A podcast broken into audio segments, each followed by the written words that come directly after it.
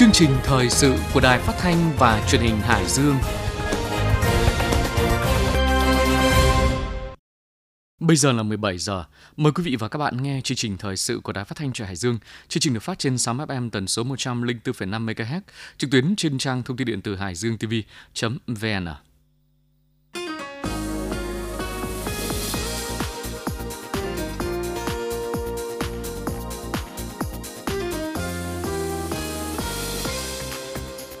Trong chương trình hôm nay thứ sáu ngày 7 tháng 7 có các nội dung chính như sau. Sơ kết giữa nhiệm kỳ thực hiện nghị quyết Đại hội Đảng bộ tỉnh lần thứ 17, giám sát thực hiện chính sách pháp luật về phòng cháy chữa cháy, tập trung chăm sóc bảo vệ lúa mùa mới gieo cấy. Hội đồng hương Hải Dương tại Lào Cai hướng về quê hương, Liên hoan thiếu nhi kể sách hè thành phố Hải Dương năm 2023. Tin trong nước và thế giới, Việt Nam Trung Quốc đàm phán vấn đề trên biển. Liên Hợp Quốc quan ngại về tình trạng bạo lực tại bờ Tây Israel.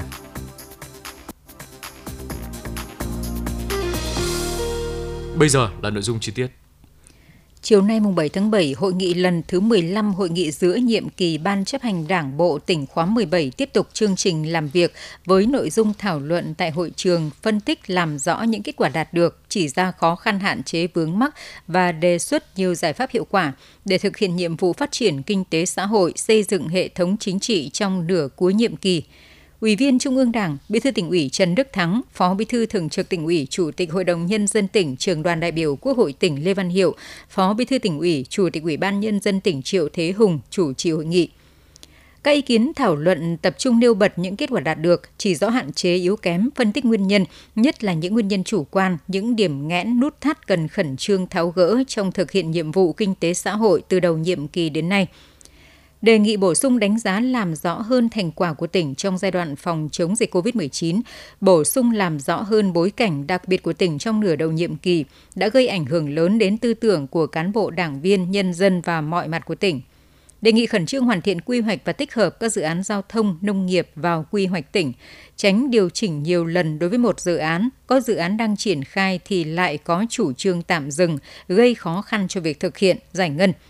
Nêu thực trạng vấn đề xử lý rác thải tại các địa phương, Bí thư huyện ủy Gia Lộc Đặng Xuân Thưởng đề nghị tỉnh thu hút dự án nhà máy xử lý rác tập trung công nghệ hiện đại, trước mắt cần có giải pháp tháo gỡ.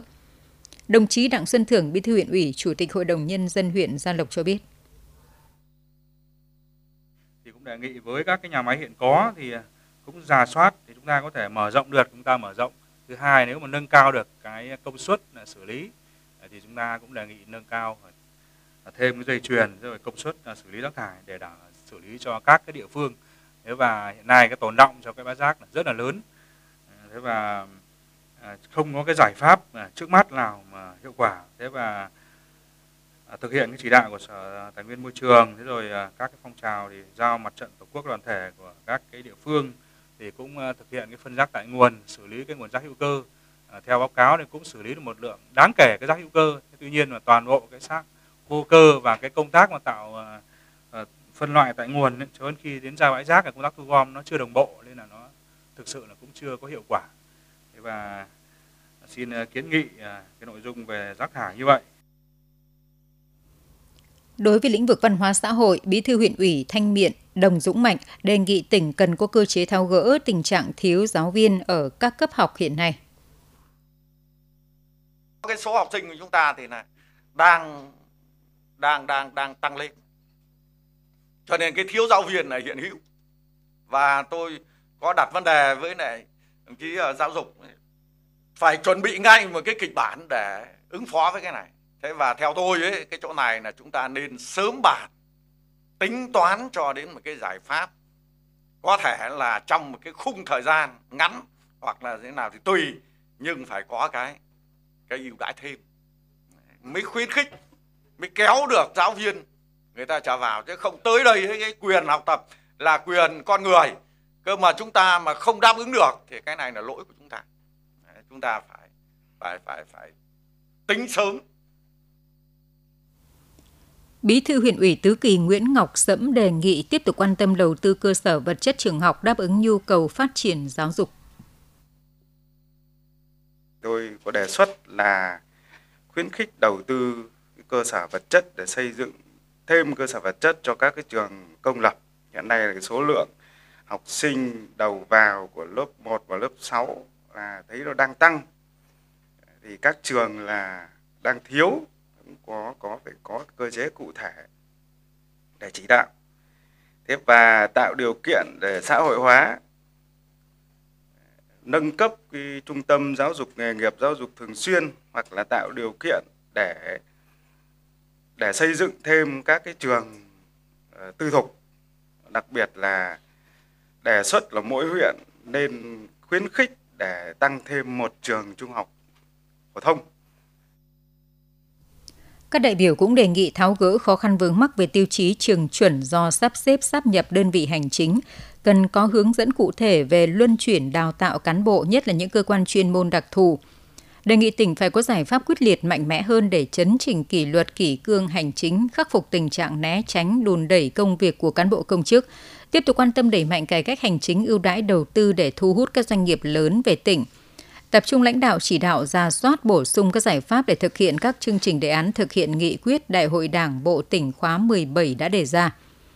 Về quy hoạch tỉnh thời kỳ 2021-2030 tầm nhìn đến năm 2050, nhiều ý kiến cho rằng việc điều chỉnh kịch bản tăng trưởng mới còn 9,5%, giai đoạn 2021-2030 là cần thiết phù hợp với tình hình hiện nay.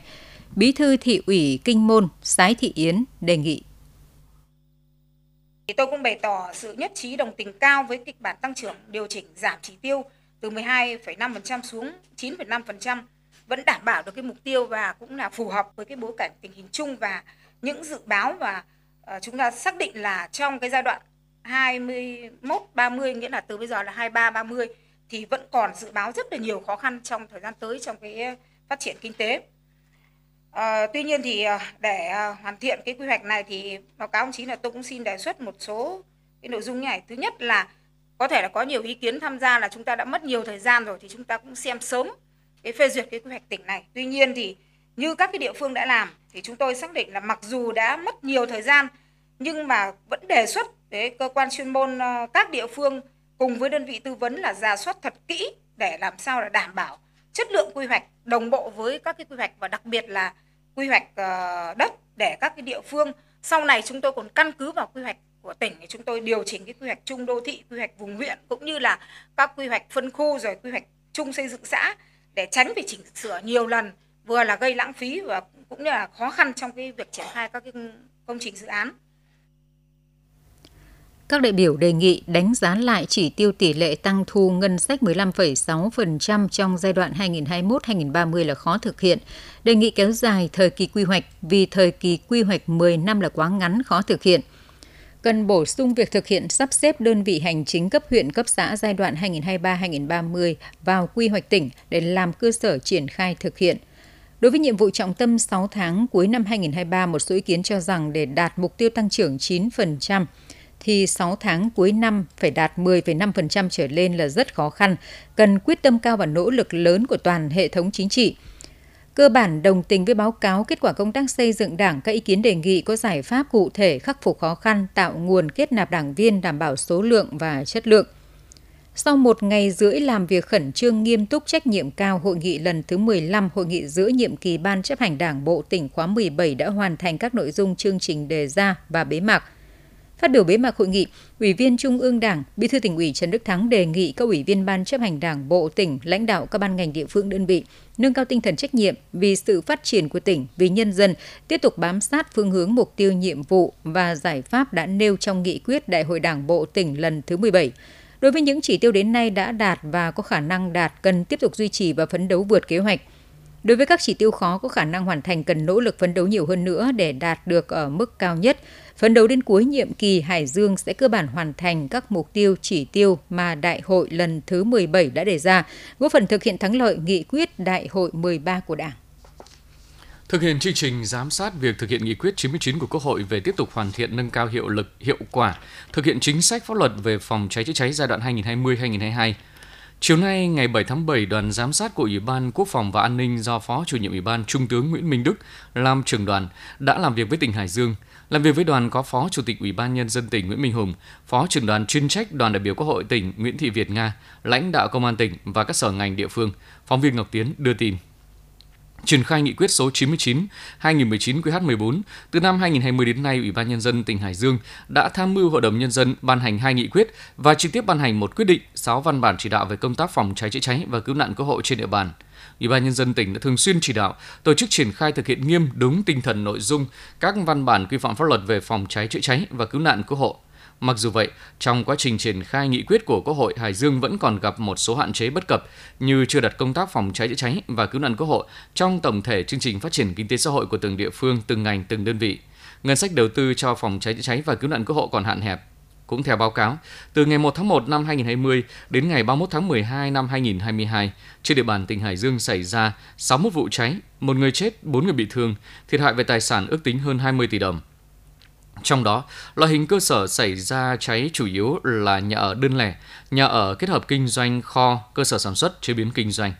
Về nguyên nhân chủ yếu do sự cố hệ thống thiết bị điện chiếm hơn 98%. Tại cuộc làm việc, các thành viên đoàn giám sát đánh giá cao báo cáo của Ủy ban Nhân dân tỉnh Hải Dương được chuẩn bị tương đối toàn diện và đầy đủ, đồng thời cũng đề nghị báo cáo Ủy ban Nhân dân tỉnh Hải Dương cần đánh giá rõ hơn việc thực hiện các quy định pháp luật về phòng cháy chữa cháy, bổ sung những tồn tại vướng mắc trong việc thực hiện quy chuẩn mới về phòng cháy chữa cháy. Bên cạnh đó, cập nhật nhóm công trình hiện hữu chưa tuân thủ về quy chuẩn phòng cháy chữa cháy hoặc là chưa thực hiện nghiệm thu và báo cáo, đánh giá thêm hiệu quả công tác phòng cháy chữa cháy của lực lượng dân phòng. Phát biểu kết luận cuộc làm việc, Phó chủ nhiệm Ủy ban Quốc phòng và An ninh Trung tướng Nguyễn Minh Đức ghi nhận Hải Dương đã triển khai nghiêm túc các chính sách pháp luật về phòng cháy chữa cháy, đạt được những kết quả rất đáng ghi nhận, thể hiện qua những con số cụ thể. Về một số ý kiến các thành viên đoàn giám sát nêu ra, đề nghị Ủy ban nhân dân tỉnh tiếp thu, tỉnh sớm hoàn thiện báo cáo gửi về Ủy ban Quốc phòng và An ninh, trong đó bổ sung đầy đủ hơn các số liệu thống kê, đặc biệt đối với các cơ sở đang được thẩm định nghiệm thu trước và sau khi áp dụng quy chuẩn phòng cháy chữa cháy mới. Công an tỉnh Hải Dương cần sát cánh cùng doanh nghiệp, hỗ trợ hướng dẫn giải quyết những vướng mắc liên quan đến thực hiện các quy chuẩn về phòng cháy chữa cháy đảm bảo an toàn phòng cháy chữa cháy nhưng vẫn giữ được phát triển kinh tế xã hội. Đề nghị tỉnh ủy, hội đồng nhân dân, ủy ban nhân dân tỉnh Hải Dương tiếp tục tham gia lãnh đạo chỉ đạo sát sao hơn nữa công tác thực hiện chỉ thị số 47 CTTU ngày 25 tháng 6 năm 2015 của Ban Bí thư về tăng cường sự lãnh đạo của Đảng đối với công tác phòng cháy chữa cháy, nghị quyết số 99 2019 QH14 và các văn bản quy phạm pháp luật có liên quan. Trước đó, trong thời gian buổi sáng, đoàn giám sát của Ủy ban Quốc phòng và An ninh đã làm việc với Ủy ban nhân dân thành phố Hải Dương qua làm việc, đoàn giám sát đề nghị thành phố Hải Dương tiếp tục chỉ đạo sát sao triển khai các quy định của chính phủ về công tác phòng cháy chữa cháy, triển khai cụ thể các nội dung liên quan đến quyết định 630 của chính phủ về tiếp tục hoàn thiện nâng cao hiệu lực hiệu quả, thực hiện chính sách pháp luật về phòng cháy và chữa cháy. Công an tỉnh trực tiếp chỉ đạo công an thành phố thực hiện nghiêm các quy định của pháp luật về phòng cháy chữa cháy, có hướng dẫn cụ thể để thực hiện tốt nhất theo phương châm 4 tại chỗ. Sau 10 năm thực hiện nghị quyết số 29 của Ban chấp hành Trung ương Đảng khóa 11 về đổi mới căn bản toàn diện giáo dục đào tạo, đáp ứng yêu cầu công nghiệp hóa hiện đại hóa trong điều kiện kinh tế thị trường định hướng xã hội chủ nghĩa và hội nhập quốc tế, đến nay thành phố Hải Dương đã đạt những kết quả tích cực – 10 năm qua, thành phố Hải Dương đã huy động các nguồn lực đầu tư xây mới và sửa chữa nhiều công trình trường học với tổng kinh phí trên 3.600 tỷ đồng, chiếm hơn 25% tổng chi ngân sách thành phố. Ngành giáo dục thành phố đã tích cực ứng dụng công nghệ thông tin trong các hoạt động quản lý, dạy và học. Chất lượng giáo dục trong những năm gần đây được nâng lên rõ rệt, quy mô quy mô trường lớp được duy trì ổn định ở cả ba cấp học. Nhiều học sinh thành phố đạt các giải cao trong các kỳ thi học sinh giỏi cấp tỉnh, cấp quốc gia. 17 tập thể và 6 cá nhân có thành tích xuất sắc trong thực hiện nghị quyết số 29 của Ban chấp hành Trung ương Đảng, được Thành ủy, Ủy ban Nhân dân thành phố tuyên dương khen thưởng.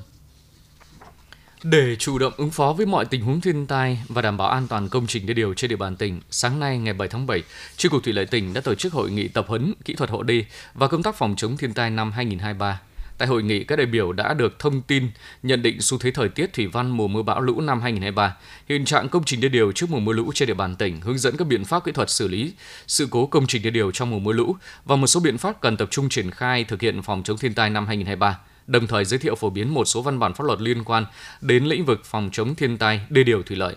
Hội nghị cũng tiến hành thảo luận trao đổi kinh nghiệm về công tác phòng chống, ứng phó, khắc phục hậu quả thiên tai tại các địa phương và đưa ra những khó khăn vướng mắc khi triển khai nhiệm vụ, công tác phối hợp giữa các cấp các ngành địa phương trong công tác phòng chống thiên tai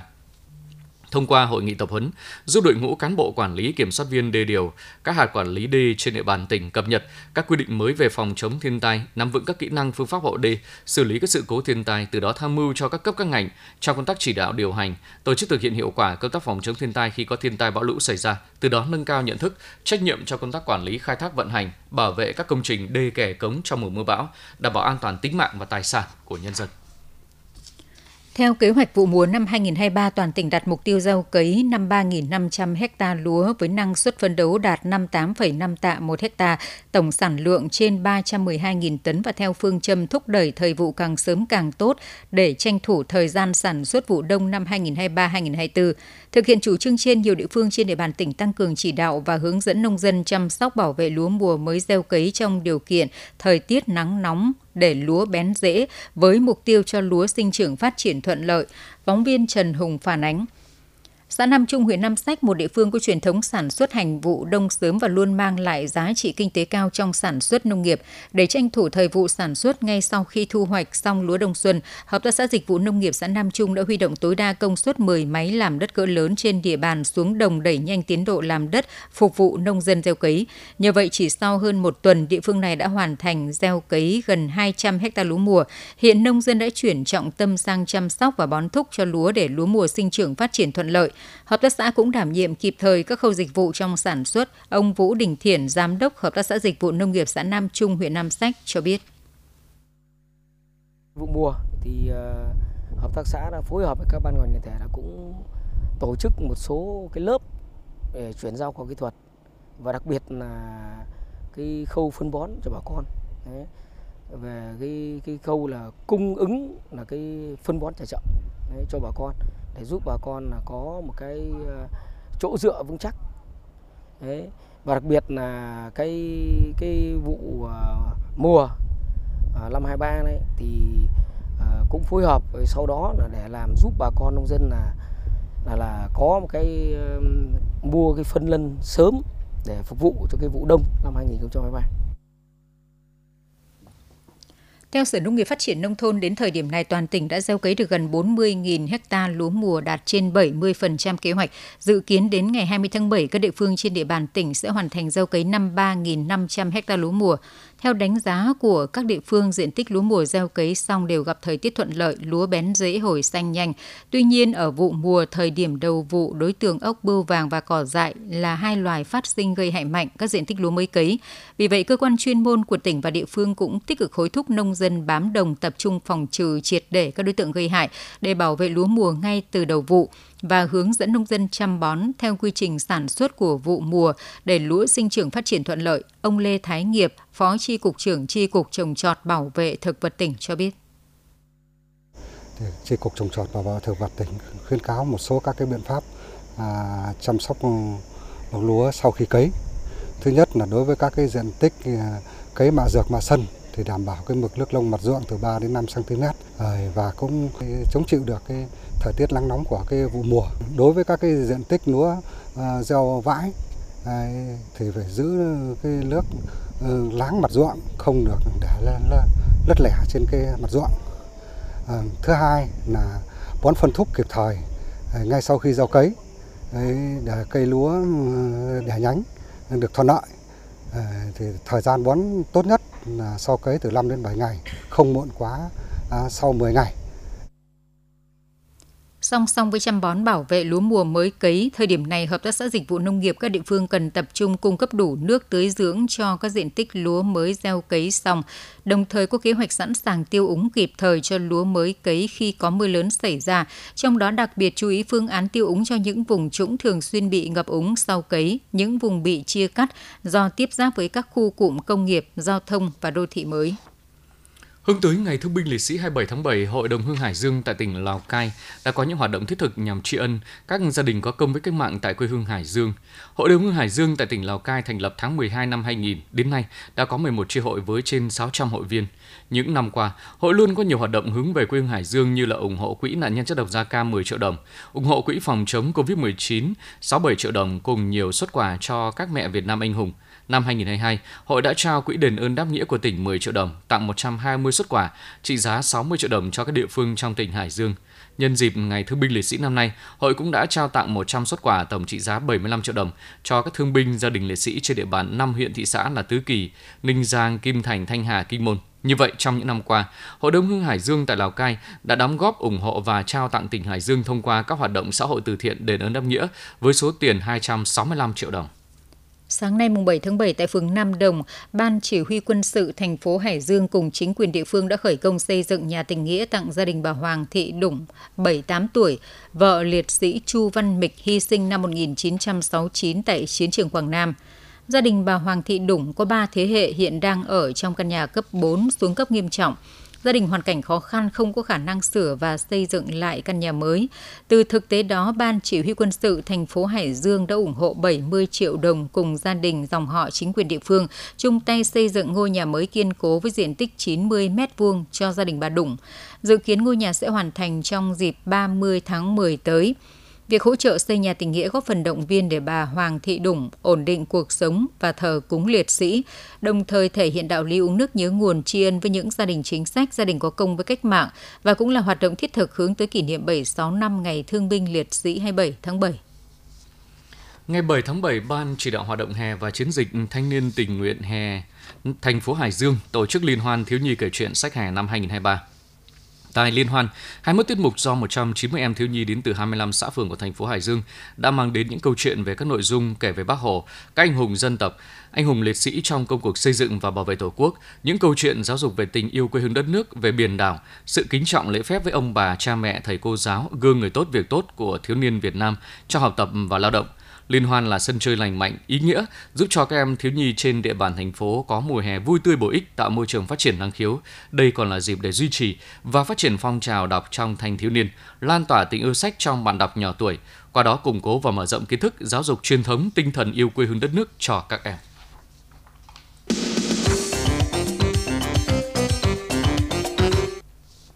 Tin trong nước, Hội Người Việt tại Liên bang Nga đã trao cho Cục Lưu trữ Văn phòng Trung ương Đảng Cộng sản Việt Nam bản gốc báo sự thật số ra ngày ngày 27 tháng 1 năm 1924. Tròn 100 năm ngày Bác Hồ lần đầu tiên đặt chân đến Liên Xô trong hành trình tìm đường cứu nước. Trong thời gian qua, nhiều tư liệu hiện vật về quá trình hoạt động cách mạng của người tại Nga đã được sưu tầm – trong đó có một tờ báo đặc biệt vừa mới được Hội đồng Người Việt Nam tại Liên bang, Liên bang Nga trao tặng cho các nhà lưu trữ Việt Nam. Tờ báo Dra sự thật ra ngày 27 tháng 1 năm 1924. Đây là số báo đặc biệt đăng các bài viết vĩnh biệt lãnh tụ của giai cấp vô sản Vladimir Ilyich Lenin – trên trang 2 bên cạnh các bài viết của nhiều nhân vật Xô Viết và quốc tế cộng sản nổi tiếng là bài viết của nhà cách mạng trẻ Nguyễn Ái Quốc với nhan đề Lenin và các dân tộc thuộc địa. Bài viết thể hiện sâu sắc tình cảm của nhân dân bị áp bức ở phương Đông và ở các thuộc địa đối với Lenin. Theo ông Đỗ Xuân Hoàng, Chủ tịch Hội nghị Việt Nam tại Liên bang Nga, điều đặc biệt ở đây là bài viết của Bác Hồ trên số báo đặc biệt là bài viết duy nhất của một đại diện cho các dân tộc thuộc địa. Điều ấy nói lên sự đánh giá cao của các nhà quốc tế cộng sản khi đó đối với nhà cách mạng trẻ tuổi Nguyễn Ái Quốc. Bản gốc tờ báo này là kết quả quá trình tích cực tìm kiếm và sưu tầm của cộng đồng người Việt Nam tại Liên bang Nga và đã được trao tặng lại cho Cục Lưu trữ Văn phòng Trung ương Đảng Cộng sản Việt Nam nhằm lưu giữ những hiện vật quý giá về bác trong hành trình đến với nước Nga Xô Viết. Từ những bước chân đầu tiên lên đất nước của Lenin cách đây đúng 100 năm, Chủ tịch Hồ Chí Minh đã bắt đầu một hành trình lớn cho dân tộc Việt Nam. Dấu ấn người để lại ở nước Nga cho đến hôm nay vẫn là những điều thiêng liêng và vô giá đối với nhiều người Nga và người Việt.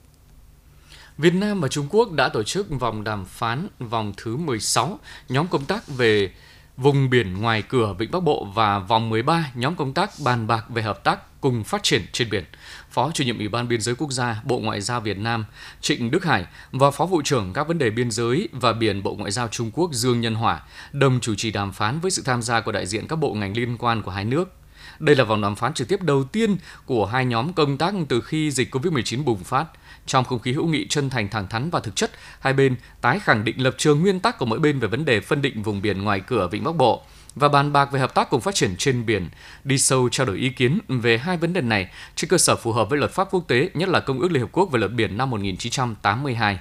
Hai bên nhất trí tôn trọng mối quan hệ hợp pháp chính đáng của nhau, thực hiện nghiêm túc nhận thức chung quan trọng đạt được giữa lãnh đạo hai đảng, hai nước và thỏa thuận về những nguyên tắc cơ bản chỉ đạo giải quyết vấn đề trên biển Việt Nam Trung Quốc, đồng thời thúc đẩy đồng bộ bàn bạc về phân định vùng biển ngoài cửa Vịnh Bắc Bộ và bàn bạc về hợp tác phát triển trên biển cố gắng sớm đạt được tiến triển thực chất theo tinh thần tuần tự tiệm tiến, dễ trước khó sau hai bên nhất trí nỗ lực thúc đẩy hợp tác trên biển, trong đó có việc đàm phán ký kết hiệp định mới về hợp tác nghề cá Vịnh Bắc Bộ, góp phần duy trì hòa bình ổn định ở Biển Đông và khu vực, đóng góp tích cực cho sự phát triển của quan hệ đối tác hợp tác chiến lược toàn diện Việt Nam Trung Quốc. Mùa hè đến thay vì lên đường với những chuyến du lịch nghỉ ngơi, nhiều bạn sẽ đang lựa chọn một hình thức trải nghiệm rất khác, đầy sôi động nhiệt huyết, nhưng cũng đầy thử thách và trông gai. Nơi nào có rác thải, nơi ấy có năng lượng tuổi trẻ. Họ, những người trẻ, đội nắng làm sạch môi trường. Cũng trong những ngày hè nắng tháng 6 như đổ lửa, hàng nghìn bạn trẻ trên đất nước Việt Nam đã cùng nhau làm sạch môi trường trong chiến dịch Clean Up Việt Nam lần thứ năm. hơn 204 điểm cầu ở 63 tỉnh thành trong nước và cả quốc tế, 40.000 tình nguyện viên thu gom được hơn 200 tấn rác. Đây là kết quả đầy tự hào của cộng đồng xanh Việt Nam.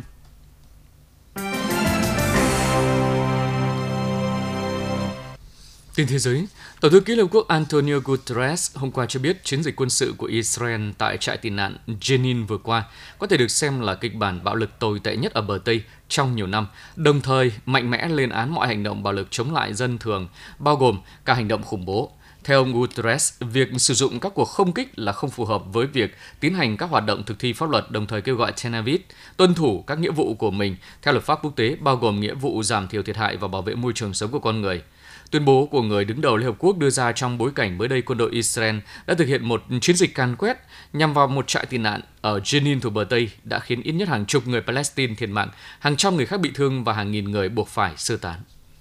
Nhằm ngăn chặn nguy cơ khủng bố, cảnh sát một số nước châu Âu như Đức, Bỉ, Hà Lan thời gian qua đã tiến hành các đợt khám xét truy bắt nghi can khủng, khủng bố. Theo cảnh báo của các cơ quan tình báo các nước này, cơ quan công tố Hà Lan cho biết đã bắt giữ một cặp vợ chồng đến từ Tajikistan trong diện tình nghi thuộc tổ chức nhà nước Hồi giáo IS tự xưng. Cơ quan chức năng cho hay kế hoạch khủng bố của hai đối tượng này chưa được cụ thể hóa, nhưng đủ nghiêm trọng để phải can thiệp. Các nghi phạm ở Hà Lan nói trên có liên hệ với một số người cư trú ở Đức, nơi có 7 đối tượng tình nghi có liên hệ với IS vừa bị bắt giữ. Công tố viên Đức cho biết các đối tượng này đến Đức vào vào cuối tháng 6 năm 2022 và thành lập một tổ chức có mục tiêu thực hiện các cuộc tấn công khủng bố theo tư tưởng IS. Sáu trong số các nghi phạm bị bắt đã quyên tiền và chuyển số tiền này cho IS. Trong ngày 6 tháng 7, cảnh sát liên bang Bỉ đã tiến hành các cuộc khám xét tại thành phố Verviers trong khuôn khổ chiến dịch chống khủng bố. Trong một đánh giá chung về các mối đe dọa công bố mới đây, cơ quan điều phối phân tích mối quan mối đe dọa của Bỉ đã cảnh báo bộ máy tuyên truyền của IS và chân rết của tổ chức này ở Afghanistan đang kích động các cuộc tấn công cực đoan. Từ ngày 9 tháng 7 tới, người lao động nước ngoài tại Hàn Quốc với visa E9 diện lao động phổ thông sẽ chỉ được phép thay đổi nơi làm việc trong cùng khu vực với nơi làm việc cũ. Thông báo vừa được Bộ Lao động và Việc làm Hàn Quốc đưa ra hôm nay. Thông báo được đưa ra sau phiên họp thứ 38 của Ủy ban Chính sách Lao động nước ngoài. Theo hệ thống hiện tại, người lao động có thể thay đổi nơi làm việc đến bất cứ khu vực nào tại Hàn Quốc chỉ cần đáp ứng điều kiện là công ty mới phải cùng ngành, lĩnh vực với nơi làm cũ. Tuy nhiên, điều này được nhận định là góp phần dẫn đến cuộc khủng hoảng nhân lực cục bộ do sự di chuyển của người lao động tập trung về khu vực đô thị. Theo luật cải cách từ ngày 9 tháng 7, người lao động nước ngoài tại Hàn Quốc với visa E9 sẽ chỉ được phép thay đổi nơi làm việc trong cùng khu vực với nơi làm việc trước đây, ngoại trừ ngành công nghiệp đóng tàu, lĩnh vực đang trong tình trạng thiếu nhân lực trầm trọng. Bên cạnh việc hạn chế quyền thay đổi nơi làm việc, chính phủ Hàn Quốc cũng đưa ra kế hoạch nhằm tạo điều kiện cho người lao động nước ngoài làm việc lâu dài gắn bó với một công ty. Hiện tại, người lao động mang visa E9 có thể làm việc tại Hàn Quốc tối đa trong vòng 4 năm 10 tháng, sau đó sẽ phải xuất cảnh về nước và quay lại Hàn Quốc sau 6 tháng. Tuy nhiên, nếu người lao động làm việc liên tục tại một công ty trong cả 4 năm 10 tháng, thì sau khi xuất cảnh chỉ cần đợi một tháng là có thể quay lại làm việc tại Hàn Quốc. Thông tin quảng cáo Taxi vừa ngon vừa thơm mà con rất thích ăn. Wow, Kimiko rất ngon rất ngon. Vì trái cây tự nhiên và rất tốt cho con. Kimiko, Kimiko, Kimiko Kimiko với rong sụn tự nhiên giàu khoáng chất. Vì trái cây thơm ngon, bổ sung prebiotics tốt cho hệ tiêu hóa của trẻ. Con muốn khỏe mạnh nào cùng ăn thật Kimiko Con muốn khỏe mạnh sau đây là bản tin dự báo thời tiết khu vực Hải Dương đêm nay và ngày mai. Do ảnh hưởng của rìa đông nam vùng áp thấp nóng phía tây tiếp tục phát triển nên thời tiết các địa phương trên địa bàn tỉnh được dự báo mây thay đổi, không mưa, ngày nắng nóng, có nơi nắng nóng gai gắt, chiều tối mai có mưa rào và rông vài nơi. Trong mưa rông cần đề phòng sấm sét và gió giật mạnh, gió đông nam cấp 2, nhiệt độ cao nhất từ 36 đến 37 độ, nhiệt độ thấp nhất 29 đến 30 độ. Trong những ngày nắng nóng, chiều tối và đêm có khả năng xuất hiện mưa rào và rông. Đợt nắng nóng này có khả năng kéo dài trong nhiều ngày tới. Trước đây quý vị và các bạn vừa nghe chương trình Thời sự của Đài Phát thanh Trải Dương, chương trình do Hoàng Hiền, Lưu Hưng, Thanh Vân, Lê Tiến, Thu Huyền thực hiện chịu trách nhiệm nội dung Phó Giám đốc Đặng Đình Long. Cảm ơn quý vị và các bạn đã quan tâm theo dõi.